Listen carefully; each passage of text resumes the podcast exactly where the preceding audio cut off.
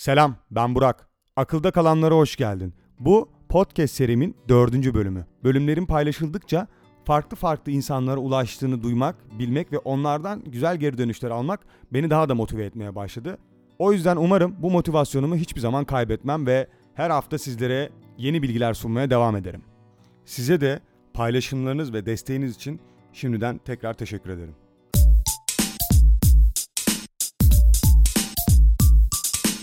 İlk olarak izlediğim bir videodan bahsedeceğim size. Kalp ve damar cerrahı Profesör Doktor Birgin Sönmez'in bir programa konuk olduğu videoyu izlemiştim. Güzel bir tanımlaması vardı kalbe dair. Onu sizinle paylaşmak istiyorum. Yaratıcı, vücudumuz için önemli olan bütün organları çift yaratmıştır. Akciğer, böbrek, göz gibi. Acaba bu kadar önemli olan bir organımızı yani kalbi neden tek yaratmıştır?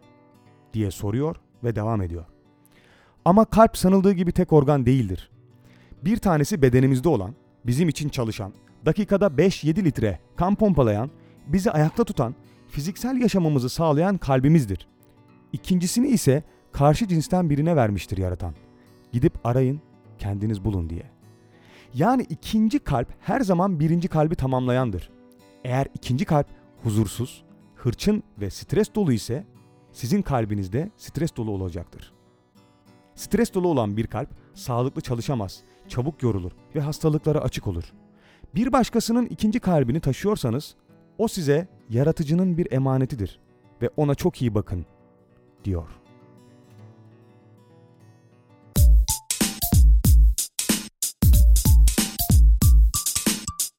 Şimdi sıra bekleme psikolojisine dair ilişkin yazılmış şahane bir yazıdan bir kesit sunmak istiyorum size.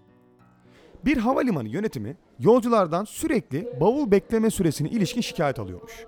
Bunun önünü kesmek için de bavulları idare eden ve o karusele atan personel sayısını arttırmaya karar vermişler. Bu strateji gerçekten de işe yaramış. Ortalama bekleme süresi 8 dakikaya inmiş ancak şikayetler azalmamış.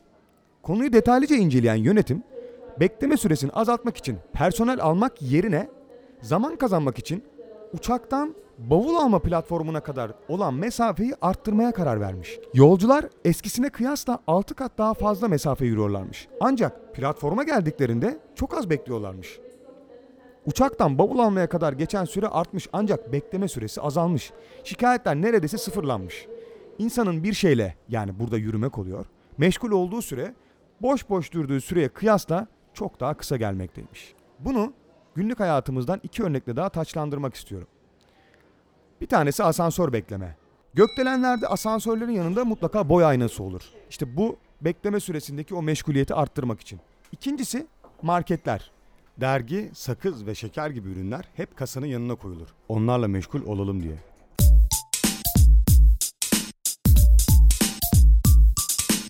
İnsanların kararlarını yönlendirmenin ne kadar kolay olduğunu davranış bilimcisi olan bir profesörün deneyiyle şimdi size anlatacağım.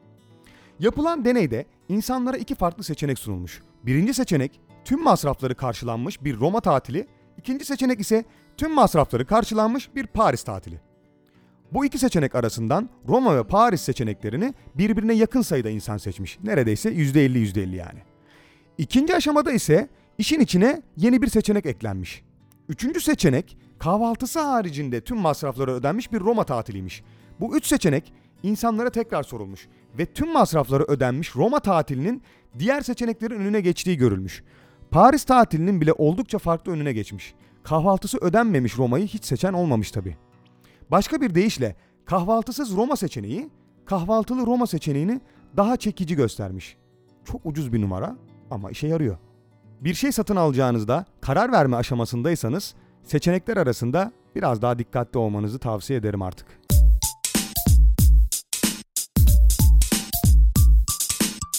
İskambil kağıtlarındaki asın yani birlinin halkı temsil ettiğini biliyor muydunuz? Fransız ihtilalinden önce bu kart normalde İskambil kağıtlarının en düşük değerli kartıymış. Fakat ihtilal olup halk iktidarı ele geçirdiğinde kral kağıdının da önüne geçip kağıtların en değerlisi olmuş.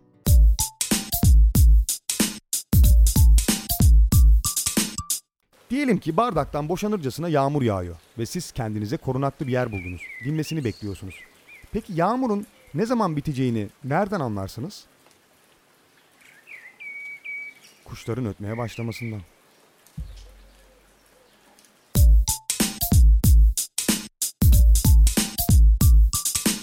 Göz kapaklarındaki sinirlerin uyku reseptörlerine uzandığını biliyor muydunuz? Uykunuz gelince gözünüzü ovuşturmanız işte bundan arkadaşlar. Eğer yarım saat ovuşturursanız bayılabilirsiniz bile. Uykusuzluk çektiğinizde gözlerinize yani göz kapaklarınıza 3-5 dakika kadar yumuşakça masaj yapın. O kadar hızlı uyuyacaksınız ki masajı ne zaman bıraktığınızı bile hatırlamayacaksınız.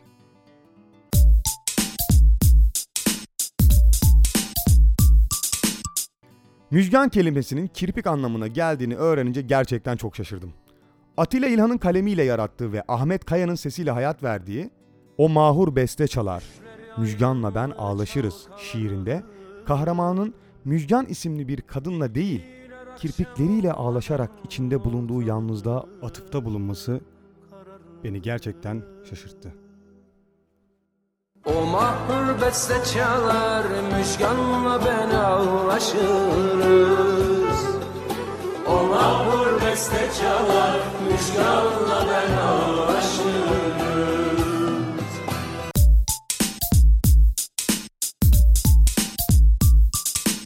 Veba Avrupa'ya Asya'dan lüks eşya taşıyan gemilerde barınan sıçanlar aracılığıyla gelmiş. Hastalığın taşıyıcısı anlaşıldıktan sonra gelen gemilerin Venedik açıklarında 40 gün boyu demir atma zorunluluğu getirilmiş. Burada ilginç olan ne biliyor musunuz? İtalyanca'da 40, karanta demekmiş. Tanıdık geldi mi?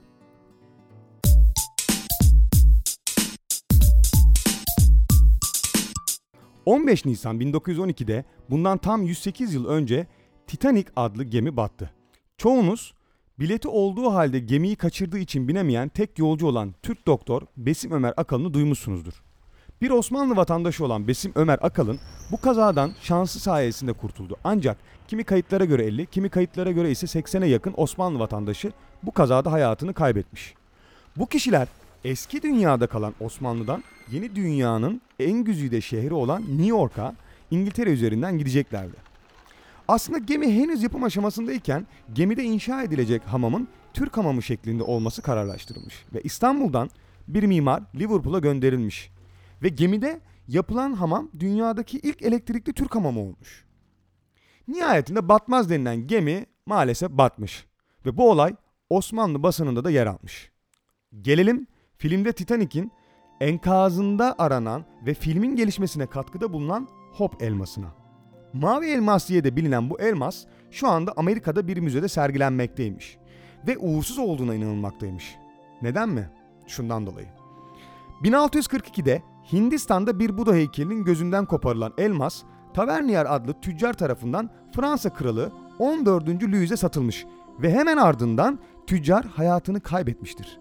Daha sonra el değiştiren elmas Hop adlı bir tüccarın eline geçmiş ama bu kişi elması aldıktan bir süre sonra iflas etmiştir.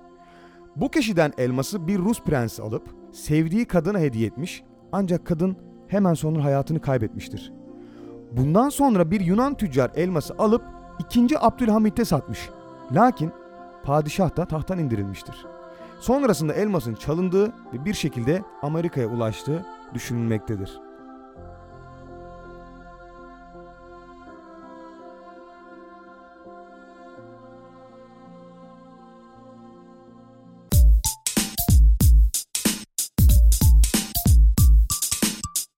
Bu bölümü aldığım feedbackler üzerine haddim olmayarak bir şiirle bitirmek istiyorum. Geçtiğimiz günlerde ölüm yıl dönümü olan Nazım Hikmet Ran'dan Ben senden önce ölmek isterim.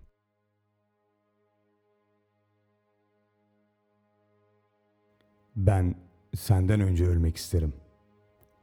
Gidenin arkasından gelen gideni bulacak mı zannediyorsun? Ben zannetmiyorum bunu. İyisi mi? Beni yaktırırsın. Odanda ocağın üstüne korsun. İçinde bir kavanozun.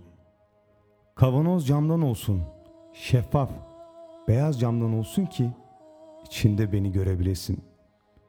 Fedakarlığımı anlıyorsun. Vazgeçtim toprak olmaktan. Vazgeçtim çiçek olmaktan. Senin yanında kalabilmek için.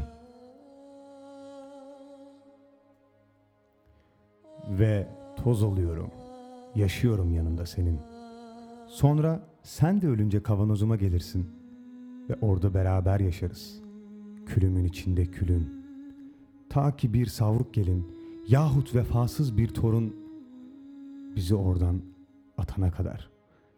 Ama biz o zamana kadar o kadar karışacağız ki birbirimize. Atıldığımız çöplükte bile zerrelerimiz yan yana düşecek. Toprağa beraber dalacağız.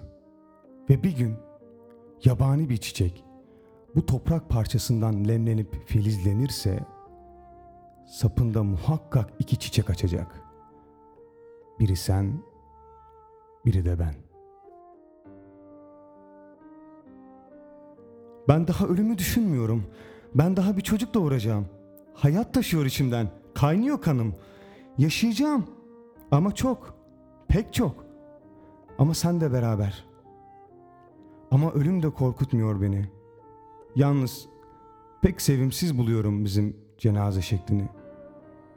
Ben ölünceye kadar da bu düzelir herhalde. Hapisten çıkmak ihtimalim var mı bugünlerde? İçimden bir şey belki diyor.